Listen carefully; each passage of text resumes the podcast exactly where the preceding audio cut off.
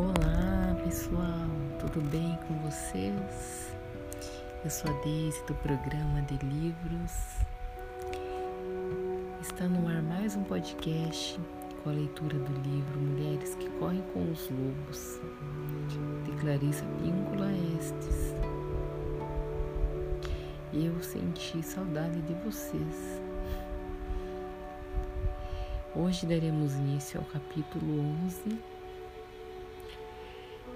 ele fala sobre o cio, a recuperação de uma sexualidade sagrada, as deusas sujas.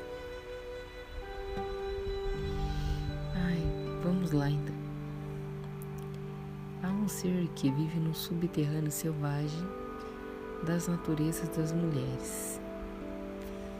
Essa criatura faz parte da nossa natureza sensorial e, como qualquer animal, animal completo, possui seus próprios ciclos naturais e nutritivos. Esse ser é curioso, gregário, transbordante de energia em certas horas, submisso em outras. Ele é sensível a estímulos que envolvam os sentidos da música, o movimento, a bebida, a paz, o silêncio, a beleza, a escuridão. É esse aspecto da mulher que tem cio, não um cio voltado exclusivamente para a relação sexual, mas uma espécie de fogo interior cuja chama cresce e depois abaixa, em ciclos a partir da energia liberada nesse nível, a mulher age como lhe convém. O cio da mulher não é um estado de excitação sexual, mas um estado de intensa consciência sensorial que inclui sua sexualidade, sem se limitar a ela.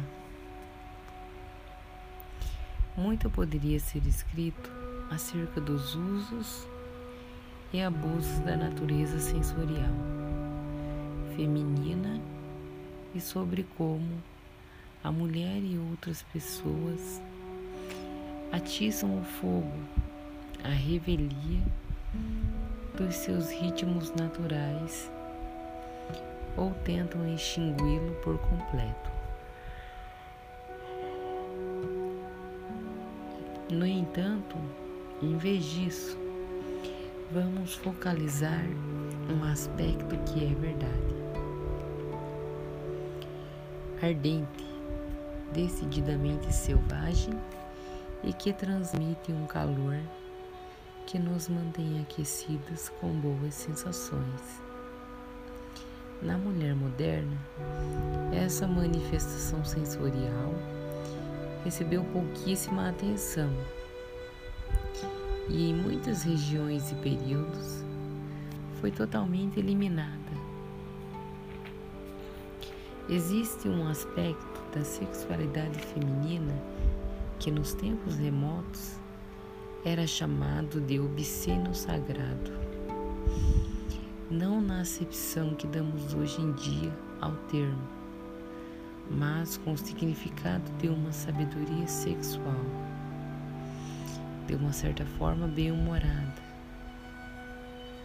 Havia outrora cultos a deuses que eram voltados para a homossexualidade feminina irreverente. Longe de serem depreciativos, eles se dedicavam a ilustrar partes do inconsciente que ainda permanecem misteriosas e em grande parte desconhecidas. A própria ideia da sexualidade como sagrada e, mais especificamente, da obscenidade como um aspecto da sexualidade sagrada. É vital para a natureza selvática Havia deusas da obscenidade nas antigas culturas matriarcais, assim denominadas por sua lascívia astuta, porém inocente. Contudo, a linguagem, pelo menos no inglês, dificulta a compreensão das deusas sujas como algo que não seja vulgar. Eis que a palavra sujo e outros termos a ela relacionados significam. A partir desses significados,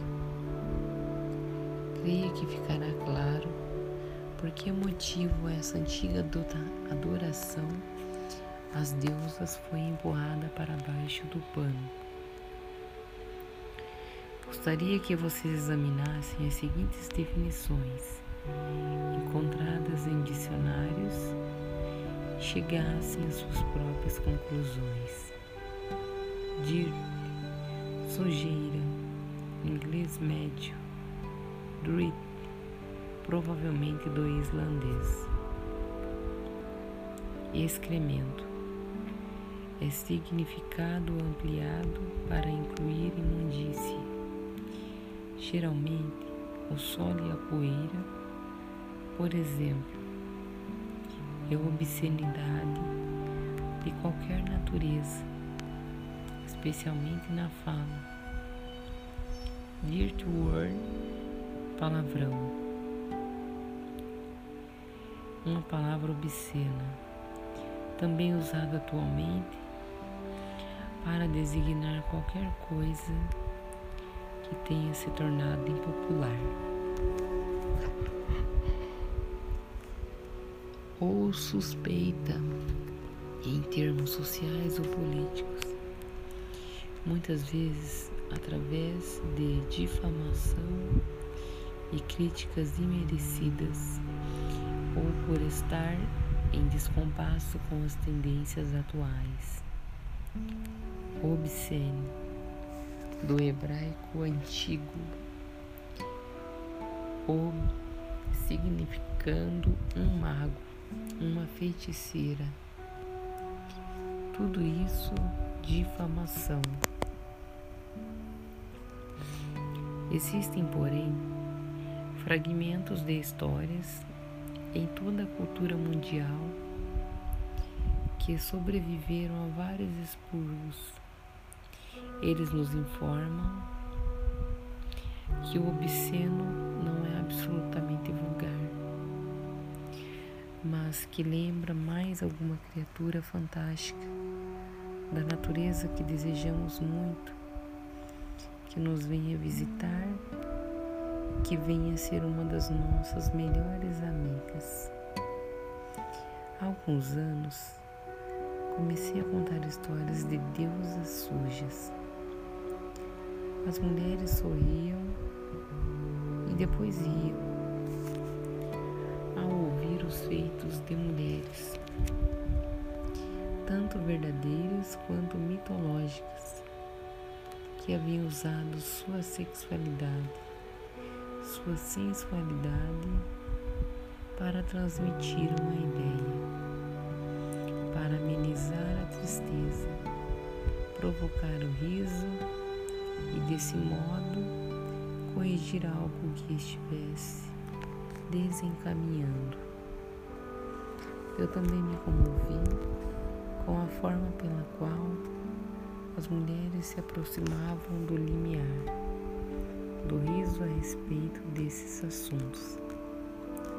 Elas, primeiro, precisavam pôr de lado tudo que lhes dizia que isso não seria sinal de boa educação.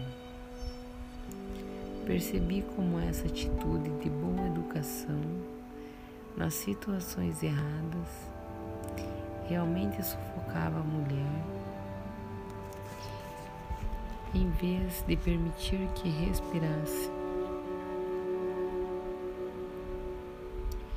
É, sabemos a partir da cinesiologia e de soltar o ar e inspirar de novo rapidamente. Hum. Sabemos a melodia